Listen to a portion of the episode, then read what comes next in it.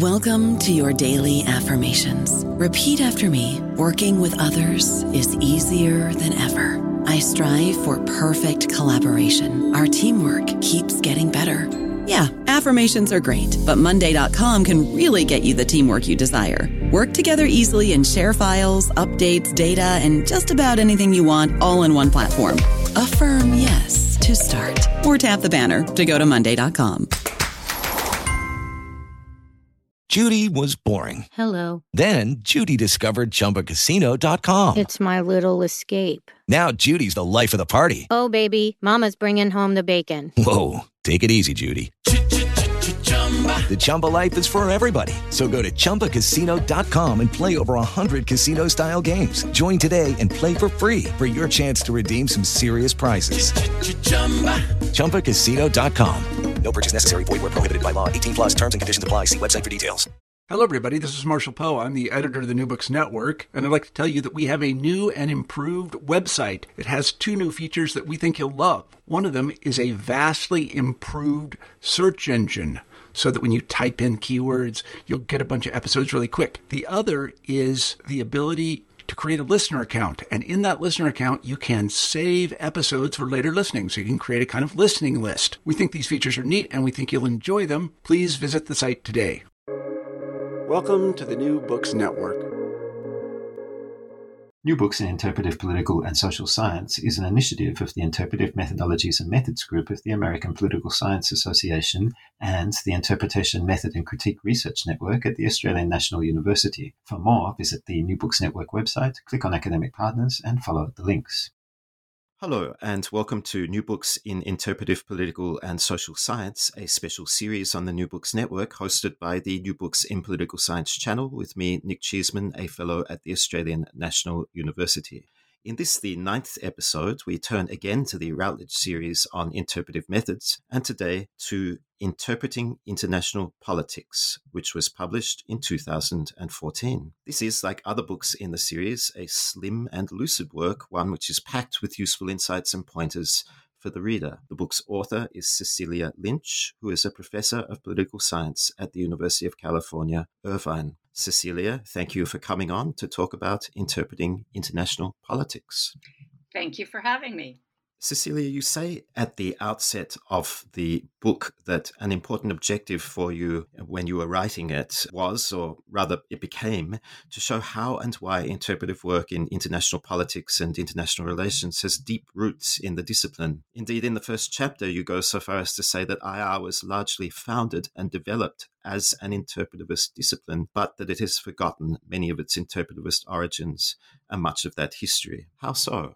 Well, that's a very good question. And I do think that, one, it is extremely important to reclaim the larger, longer genealogy of interpretivism in international politics, international relations, for a couple of reasons. And then I'll talk about the how so it's important because of the debates that have been rife across political science, but also within international relations about how to do research. And I think we're in a different place now than we were 10 years ago and perhaps 20 years ago.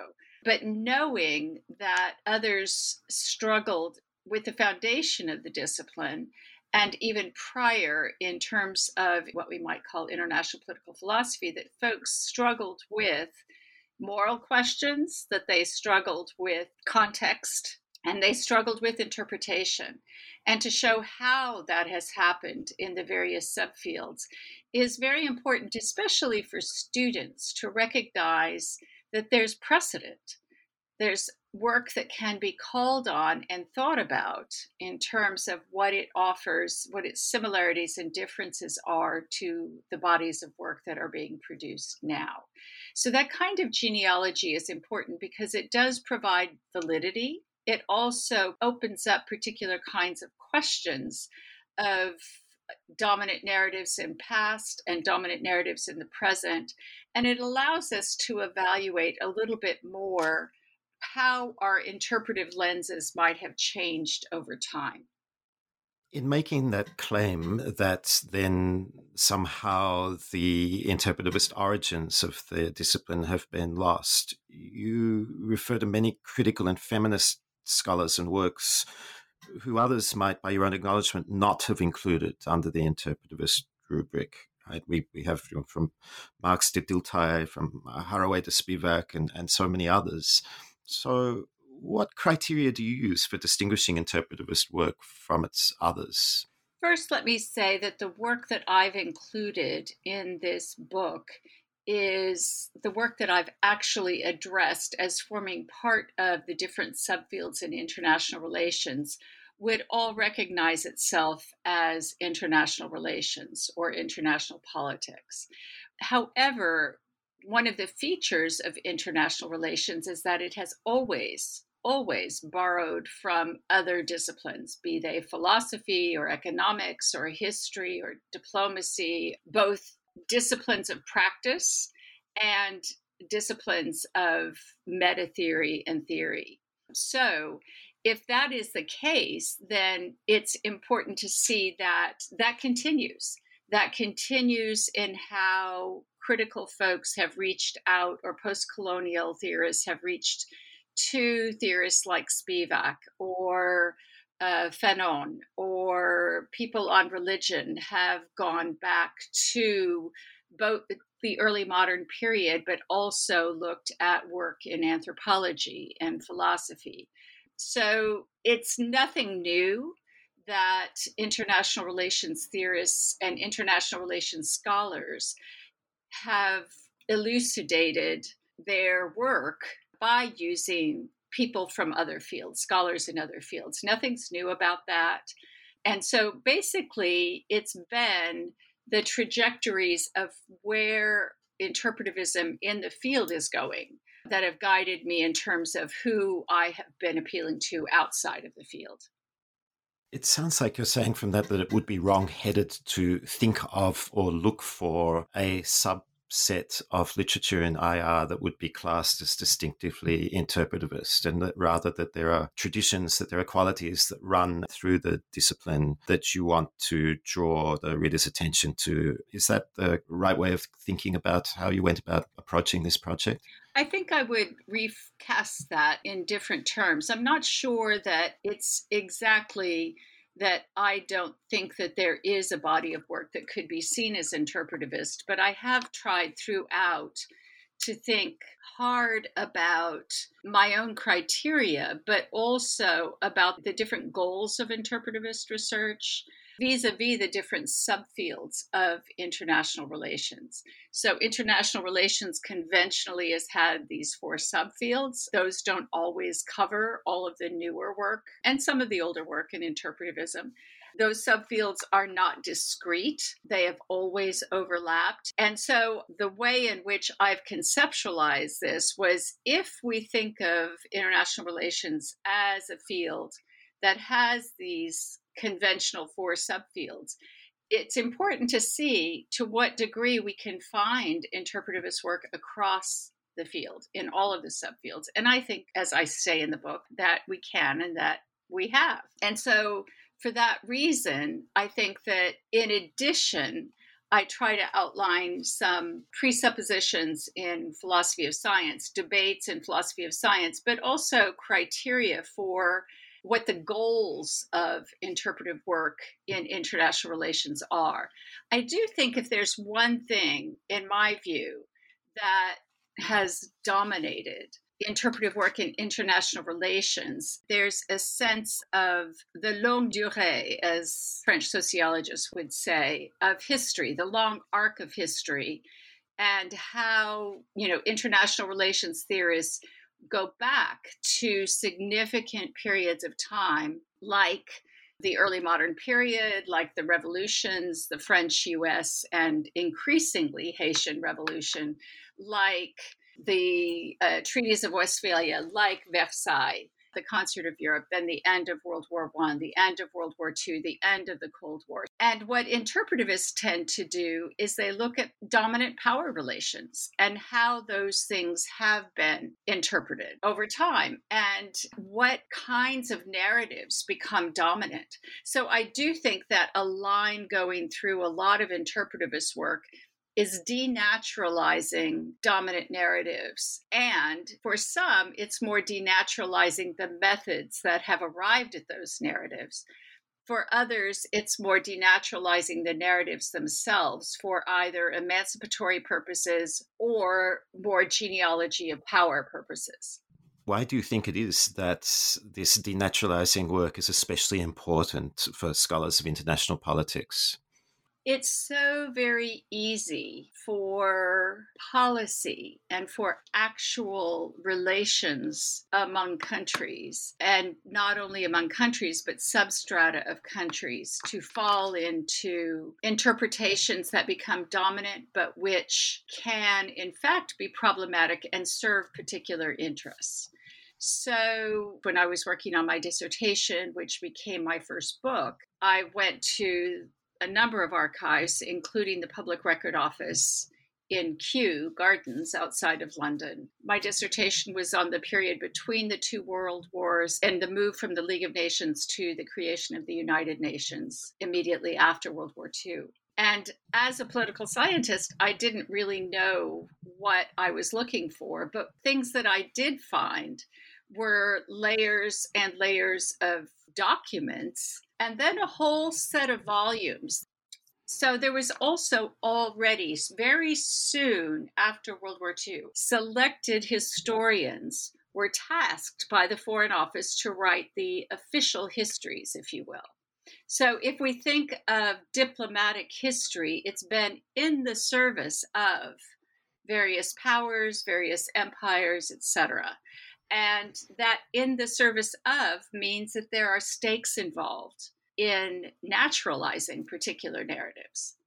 And not only interpretivists then work to poke holes in those narratives, but I think interpretivists have tended to do it in particular kinds of ways and using perhaps a wider variety of, of sources as well as you mentioned your dissertation and early research, did you think of yourself or your work as interpretivist at that time, or did that come later for you? It's very interesting because there was a panel on some of my work a few years ago, and Dvora was on the panel, and she brought up that in that book, Beyond Appeasement from 1999, I used the term critical interpretivism. And, and I was kind of surprised because I'd forgotten that it had gone back that far. At that point, I didn't see myself certainly as part of a body of interpretive scholars. And I have to credit Dvora and Perry for their unstinting and ongoing work to build that community, which has become incredibly vibrant and incredibly creative and continues to reach its tentacles into new areas and bring in new junior scholars and all of that. So, no, I did not, although I used the term.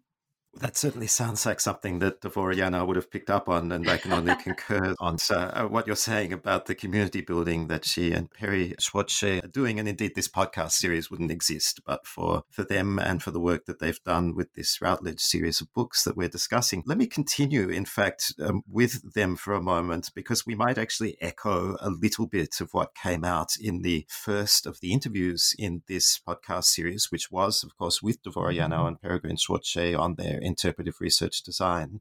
They discussed, and it's something that recurs in your book, the notion of abductive reasoning in interpretivist social science. And in your case, you have a particular interest of it, course, in relation to international relations. And I really appreciated how you succinctly engaged with that logic and also with other concepts and goals of interpretive research in international relations early in the book. So, at risk of, of repetition of some of the contents early in this series, and with apologies to any classical pragmatists listening, would you briefly outline for us how you understand the abductive logic of interpretivist inquiry and how that logic differs from its inductive and deductive others? There have been several international relations examinations, if you will, or excavations of abductive forms of inference. Primarily, uh, Fritz Kratochwil, who is my mentor, and uh, Jörg Friedrichs did a piece in International Organization a number of years ago. But in teaching some of these concepts, at the PhD level, one thing I notice is that students get what induction is and they get what deduction is. And so then they want to say, okay, abduction is moving back and forth between the two. In my reading, abduction is more than that. It's not simply moving back and forth between induction and deduction. Kenneth Waltz, who was famous for his discussions and sort of imposition of the deductive method on everyone, he employed induction as well. I mean, he did not come at his theory without any initial inductive knowledge, if you will. And others who consider their work to be primarily inductive also employ deduction. How I see abduction is sometimes it, it's connected in an interesting way, although I think that more needs to be done on this with the whole notion of reflexivity. And here is how to engage in abductive forms of inference, you know that there are puzzles that cannot be understood or explicated conventionally.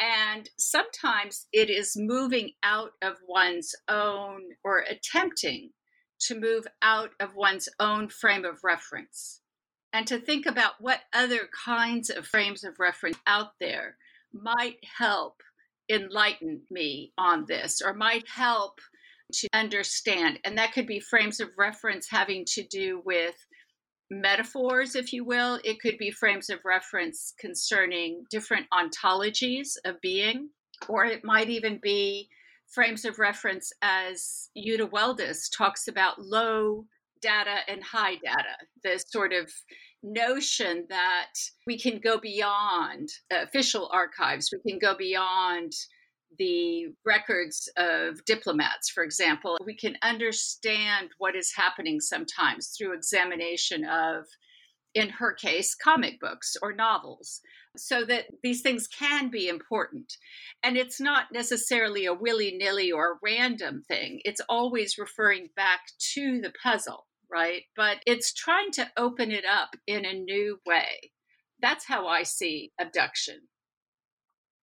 And you refer to problems as being explicated rather than explained. What's the difference and why does it matter? I use that term increasingly because a long time ago, Martin Hollis and Steve Smith did this distinction, this opposition between understanding and explanation. And I think that goes so far, but it doesn't go all the way because what explication does is it doesn't throw out this notion of causality totally. It understands that things, that phenomena can influence other phenomena. Those things could be constitutively produced. That is to say, there's not one causal arrow multiple reasons for them. So the idea of explication is not simply explaining a cause effect relationship between discrete variables. Instead, it is bringing in meaning making. And here, Richard Rorty's work is important, as well as the work of Dvora and Perry and a number of others. But it's bringing in meaning making and the stakes involved. So, one of the things that interpretivists do, in my view, is we don't look at how X pre-constituted variable causes y, whether and how, or why it causes y, pre-constituted variable. These things that become variables become very static, and interpretivists try to keep the dynamism involved in these things and to understand that they are not pre-given static entities, and that in fact, in different situations, the dynamic can be influenced in multiple ways. So to explicate thinks about okay, what does it mean to look at this relationship or to say that this is a result, this is what is shaped from these features and what are the stakes involved so there are still causal logics here, if I understand correctly. You're working towards a certain kind of causal inference, but one which is not mechanistic, but rather, I think, in your terms, at one point in the book, is concerned with what constrains or enables outcomes. Would that be an appropriate way of putting it? I think that that is a good way of putting it. And what constrains or also enables and what enables also constrains. And this is something that the work of Fritz Kratochwil among others, has long dealt with. This idea that things are produced through intersubjective understandings and that these are also produced discursively. We can't communicate, according to Kratochwil, without shared understandings to begin with. And those shared understandings, though, are always evolving, they're not necessarily fixed. So we can't trade goods if we don't have a sense of the value of what I want to trade with you, what you want to trade with me. And that value is an intersubjective kind of understanding. And the value might be viewed differently among other different kinds of communities. So it's not about tossing out any idea that results or outcomes are produced. And it's not about tossing out any idea that those things are not real and that there are not stakes involved or they don't have implications. What it is about is seeing the contingency involved in those outcomes and the fact that they are not ahistorical. And this is also going back to your first question about why it's important to think about interpretive IR as having a decently long history because the kinds of things that we are trying to explicate, that we're looking into, are not ahistorical. They're situated. We need to contextualize them. And that entails a whole raft of methodological decisions about what is important to contextualize. And that goes back to the question of what are the stakes involved? What is the puzzle one is trying to dig into? Cecilia, let's take a short break here. And when we return, I think we'll pick up right where we left off with the stakes involved and then dig into some of the contents of particular chapters in the book a bit more and hear from you about what you've been doing since the book was published.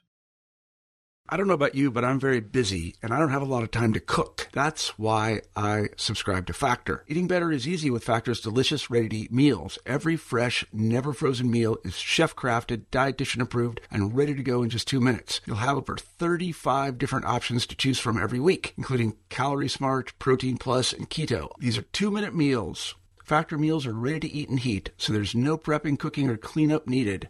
They're flexible for your schedule Get as much or as little as you need by choosing your meals every week. Factor is the perfect solution if you're looking for fast, premium options with no cooking required. Sign up and save. We've done the math, and this is important. Factor is less expensive than takeout, and every meal is dietitian approved to be nutritious and delicious. Head to factormeals.com slash NBN50 and use code NBN50 to get 50% off. That's code NBN50 at factormeals.com slash NBN50 to get 50% off.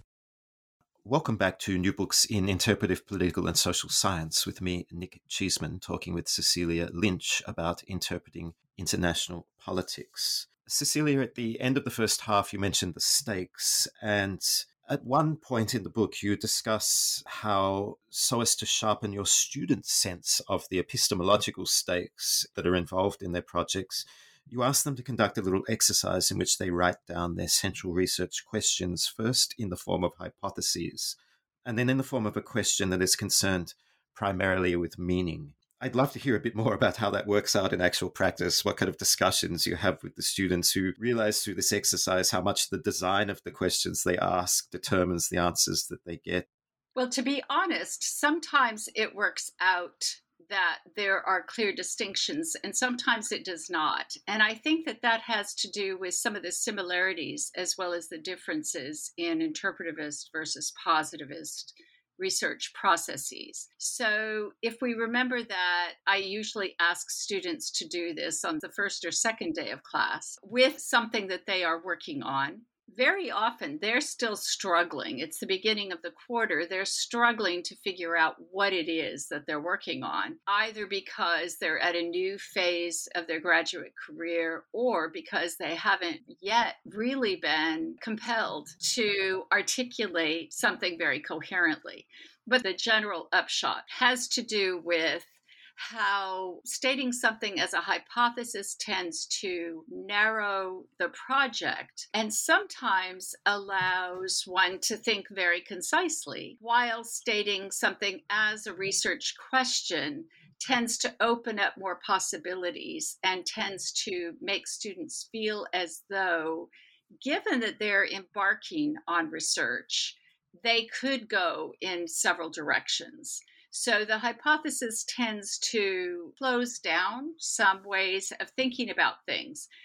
When I teach that particular class, I almost always have students who are, in fact, very positivistly oriented, and others who are not from the get go, and then others who might have been socialized into more of a positivist framework, but really want to move out of it and don't know how. And as far as the first group goes, I always tell students this isn't about changing who you are or the kind of work you want to do.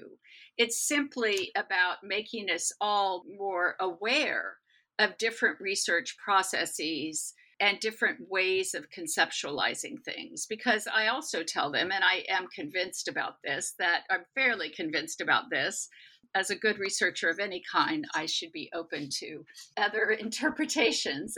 But I'm fairly convinced that part of this is an aesthetic choice. I think some of us tend to gravitate more toward particular ways of conceptualizing the world, and those might be more positivist in orientation. I do have one anecdote less from that particular point in the class, but it speaks very much to this, which is a student who was a former humanitarian aid worker really wanted to dig into emotion and the stakes of emotion for aid work.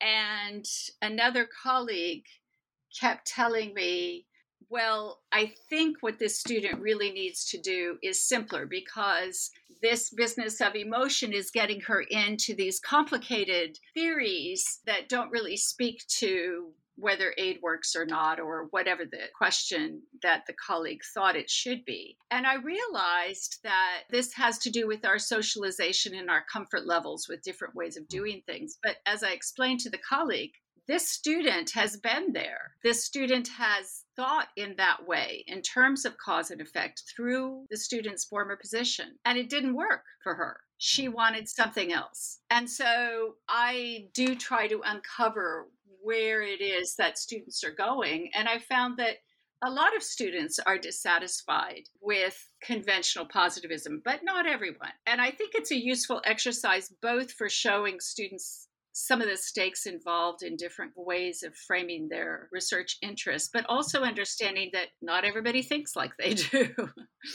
I'm really glad that you raised the point about aesthetics because it is something that caught my eye in the conclusion of the book, where you mentioned that an aesthetic inclination towards interpretivism, that the situating of oneself as a student or a scholar vis-a-vis this body of work that we identify as interpretivist is important for you in thinking about both who your audience is and the nature of the interpretivist project. And I was wondering about the implications of that, or if I'd understood you correctly. Are you suggesting that the interpretivist project is as much an aesthetic one as it is scientific? And if so, what does an aesthetic social science or perhaps an aesthetics of social science look like for our purposes? In the conclusion, I think what I'm trying to do is less really get into the notion of aesthetics, although the idea of aesthetics and international relations and all the tentacles of what we might consider to be under the rubric of aesthetics have become increasingly important in studies of the visual and studies of the non textual and, and intertextuality of various kinds. So, studies of movements, uh, feminist studies of embodiment, all of those things I think are very important in an aesthetic way of looking at things. But in the conclusion, I do talk about the politics of writing a book like this or reading a book like this or the political engagement. I talk about it as a work of engagement. And I do think that that is important also to think about now that you've raised it, the relationship between engagement and aesthetics and maybe that's a future project that you've just spurred on. I don't know. But the reason here is that we often put so much of our professional identity and even personal identity into methodology and epistemology. And I think by backing off a little bit and also seeing these as aesthetically informed and as informed by engagements that we have and commitments, that it might make it easier to talk across paradigms. You've mentioned this their engagement. It strikes me that throughout the body chapters in the book, which is you've already alluded to, are organized around conventional rubrics of international security, international political economy, international law and organization. You're returning again and again to feminist traditions, to critical traditions, particularly in critical security studies, also to a considerable extent in political economy, to post colonial studies. Could you speak to how these traditions inform the way that you organize the book and going back to something that we spoke about in the first half of the interview, how they inform how you think about interpretivism in IR? This also goes back to the politics of engagement. Feminist theorists in international relations and beyond have been enormously important and influential in articulating a lot of the problems that interpretivists across the board deal with. But they still have not been given enough credit. Audie Klotz and I, when we wrote a book on constructivism, published in 2007, we also in that book included discussion of our indebtedness to feminist research as well. And and part of that for me is a statement about engagement. It's a statement about saying that feminist research has not been given its due that sometimes feminist research on particular kinds of politics and other work in these various subfields that I am at least calling interpretivist might have developed concurrently, or even feminist work might have preceded in some ways, but there wasn't enough acknowledgement, very often by men, but also by other women. And so I am not considered to be a feminist international relations theorist necessarily but I always want to acknowledge my indebtedness to the very rich trajectory of feminist theory. And I would say, by the same token, my engagement with increasing engagement with post colonial theory and decolonial theory is very similar in purpose. I've been working more on humanitarianism in different parts of the world and its conceptualization in different parts of Europe, North America, the Middle East, and especially Africa. And that has brought me into contact with a number of friends now, as well as collaborators, uh, particularly across the African continent, with the critical investigations into humanitarianism in Africa blog that I co edit. And, and not all of them would call themselves necessarily post colonial theorists, but all of them do come from very different understandings, even when trained in Anglo European social science. And so I think that it's important to understand that, again, we don't all come out of the same experiences, we don't all define our context the same way, and that it is incredibly enriching to dig into the insights of both feminists and post colonial scholars for those reasons. At risk of belaboring the point, is there though a danger that if so many different traditions, feminist, critical, post colonial, are brought in under the interpretivist rubric, that interpretivism ends up coming a kind of a residual category that anyone other than a positivist can fit into that category? And how do we make a, a clear distinction then between, say, what might be you know, interpretivist work within one of these traditions and work that we would say is not interpretivist.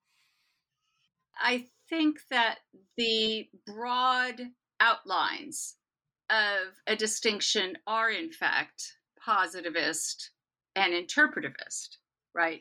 It's not so much a question of everyone who doesn't define themselves as positivist is interpretivist any more than it is anyone who doesn't define themselves as interpretivist is positivist. I think that it's a little more diffuse than that in practice. So I think that a lot of positivists have never stopped to understand the issues of philosophy of science that give rise to positivism. And that's because they don't have to. That's because it's not part of their training. It is the more dominant, if you will, or it has been.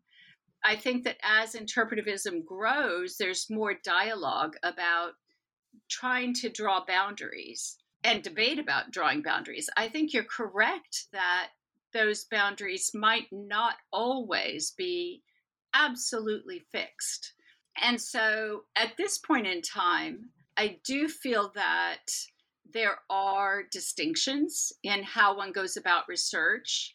Perry and Dvora have made those very clear in their work, and I think those distinctions do work. On the other hand, researchers on the ground don't always think of those distinctions when they are actually formulating their research projects, their questions, or hypotheses. And that can result in some sometimes sloppy attempts to sort of cross categories, if you will. But I would still want to leave a space open for new ways of conceptualizing things. I mean, I do think we're at a moment in time where interpretivist work has had to define and defend itself by demonstrating its scientific bona fides and its philosophical bona fides. And I think that it has done so.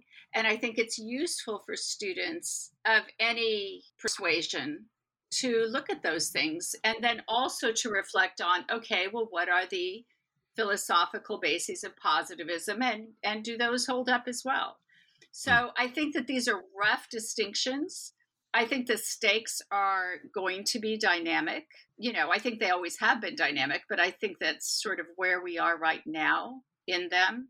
And I'm not really troubled by the idea that if it's not positivist, it's interpretivist. I don't see that as a residual category. I think in both of these categories, as they're set up, there are very intentional folks who say, this is how this kind of research needs to be done. And then there are others who are more interested in getting some kind of research done. And sometimes they run into conceptual problems because of the way they're trying to blend things. And they don't always get the advice on how to navigate those things.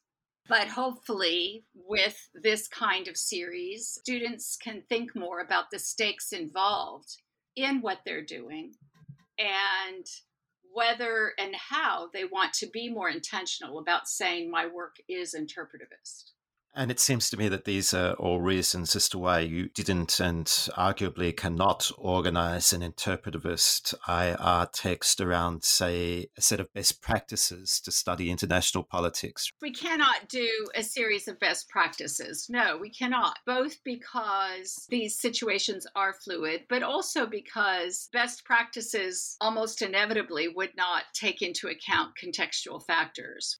I do want to just bring us back to the idea that we can still talk about good standards or standards for judging good work. I don't want to spend a lot of time on that, but my book does distill some of those standards for good research, and so does Perry and Dvora's. And my own students have really liked their term of trustworthiness. I think that that becomes very persuasive I agree very much with the point that you want to make about trustworthiness and find also that when you think it through, it's persuasive. As you raised it, though, are there any particular standards that you would associate with interpretive work in international politics that you would want to draw listeners' attention to? I think we still have a lot of conceptual and empirical and therefore interpretive work to do in kind of disentangling what has been this Eurocentric model of international relations. There's a lot of criticism of it, but there are also other kinds of critiques going on in different parts of the world. And I think that exploring those, I think there's so much we still have to learn in international relations. International relations, in my view, has been a field quick to slap on dominant interpretations after every major war, after every whatever major world event. And I think that we're at a point where we really need to figure out what it means to be more global it seems to me that what you were just saying really goes to the last chapter of the book, which does address questions of race and religion, secularism, the histories and futures of international relations. And I was interested in why these topics and not others. It seems to me that uh, partly it's as a result of the work that you've been doing in recent years, as well as your sense of how the discipline is changing. Perhaps a question to ask out of all of this, and you may like to relate it back to one or more of these topics in that final chapter, is what kind of a future for international politics, international relations would you be looking to? I think we get some sense already from the answers you've given, but what does the future of international politics look like to you now, and what might it be with contributions from interpretivists like yourself? This book was published in 2014. A whole lot more has been done on race and international relations, as well as religion slash secularism in international relations since. But I think the general outlines of the framing in that chapter are still what folks are looking into. So it's not the entire field. And yes, they are things that I am interested in. I've been interested in religion for a long time. And my work on humanitarianism has taken me increasingly into questions of race and coloniality, as well as the events of the past decade and more in the US as well as elsewhere. So, my work in many ways has pointed to that. And I do think that we all tend to put forth things that we know something about. But I, especially in the work on race, I am saying there that my own positionality as a white Western woman means that I have been looking intentionally for sources, for perspectives, for ways of understanding both past and present from my colleagues, from different parts of the world, from different kinds of identities, etc and so that's just a way of talking about how I I came to some of these issues or why they're in that penultimate chapter of the book. Where I think, though, a lot of this is going is still interconnected. I think that it doesn't really matter if you're interested in political economy or security or law and organization. I think everybody is having to deal with climate change as a very, very grave issue. I also see that as related to race and religion in important ways in terms of we, we know about racial discrimination in, you know, environmental dumping, both within each one of our national boundaries as well as across states. But also then where religion is concerned, I consider indigeneity or indigenous practices to be an essential component of this thing we call religion. I've been charting to a degree the appeals to indigeneity as ways of saving us, if you will, from environmental catastrophe along with the backlash to those kinds of discourses. And the backlash could be a couple of things. Well, that interpretation is romanticizing indigeneity, or it's not feasible, or whatever. So I think that a lot of these interpretations about our survivability are really shaping right now a lot of work on interpretivist futures do the contents of that answer mm, speak to what you've been doing in the seven years since the book came out? What have you been doing in the meantime, and and what, if you don't mind me asking, are you working on now? So in 2020, I published a book called Wrestling with God, and it is about the ethical precarity in both Christianity and international relations. And there are chapters that deal with the early modern period. They take on the religion secularism debate. And then there are chapters that have to do with the 20th century, taking up again the interwar period and the pacifist just war debate, taking up liberation theology and the notion of the political economy of religious debate, if you will. And then the contemporary period of faith based humanitarianism and how both Christian and secular conceptualizations have been inadequate to come up with what, in my view, are ethically non precarious, I suppose, means of reflection and action. So, basically what I'm arguing in that book is that we need to understand and recognize our ethical precarity. And that goes for both the dominant Christian traditions that have shaped international relations and their symbiotic relationship with secular traditions that have shaped international relations. And then I trace some new thinking in Christian theologies as well. So I'm very interested in these theological debates and my work on humanitarianism has focused primarily on religious humanitarianism. And I'm very interested in how some of the dominant tropes of both Christianity and Islam play out in different parts of the world, Africa and the Middle East. And how indigenous voices also sometimes are sidelined and sometimes are quite persistent despite being sidelined.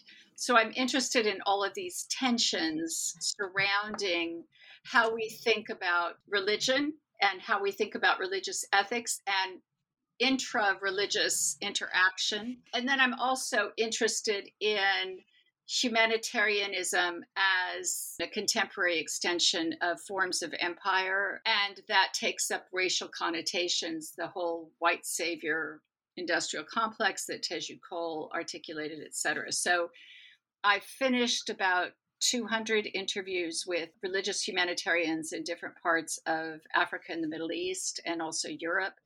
And that is the next book, along with a couple of co authored projects with colleagues in Cameroon and different parts of Africa. Wow, there's much to look forward to then. And for listeners uh, who haven't seen it, uh, Wrestling with God, I believe, is out with Cambridge. Uh, on top of all of that, dare I ask, do you foresee that you'll write any more methods texts in international relations? Maybe a revised edition of the book we've been discussing today? You know, as I sort of reskimmed through it, I was wondering would I be up for a revision of this? And at this point, I'm gonna I'm gonna let it lie for a little while and see what else comes down the the pike. I have continued to write somewhat on methods and somewhat on my other work on the interwar period, for example. So I'm still asked to contribute to various things, and I'm sure that that I will continue. I've still contributed to the Wonderful Methods Cafe at the APSA, and I'll continue to be involved. That's for sure. Another book on methods, at this point, I'm not sure. And thanks anyway for advertising the Methods Cafe. And for anyone who's not familiar with it, you could see details of it on the Interpretive Methodologies and Methods website. Cecilia Lynch, it's been a real pleasure to talk to you today to discuss uh, interpreting international politics. Thank you so much, Nick. And listeners, if you've stuck with us because the discussion was engaging, then you might like to check out other episodes featuring authors of books in the Routledge series on interpretive methods. To date, we've had, as you've heard already, Peregrine Schwartz and Dvora Yanow talking about interpretive research design, Fred Schaffer on elucidating social science concepts, and Ari Glass and Jessica Sodorgo talking about Lee Ann Fujii's interviewing in social science research. These are a few of the episodes you can find on our website or wherever you get your podcasts via the New Books in Political Science channel.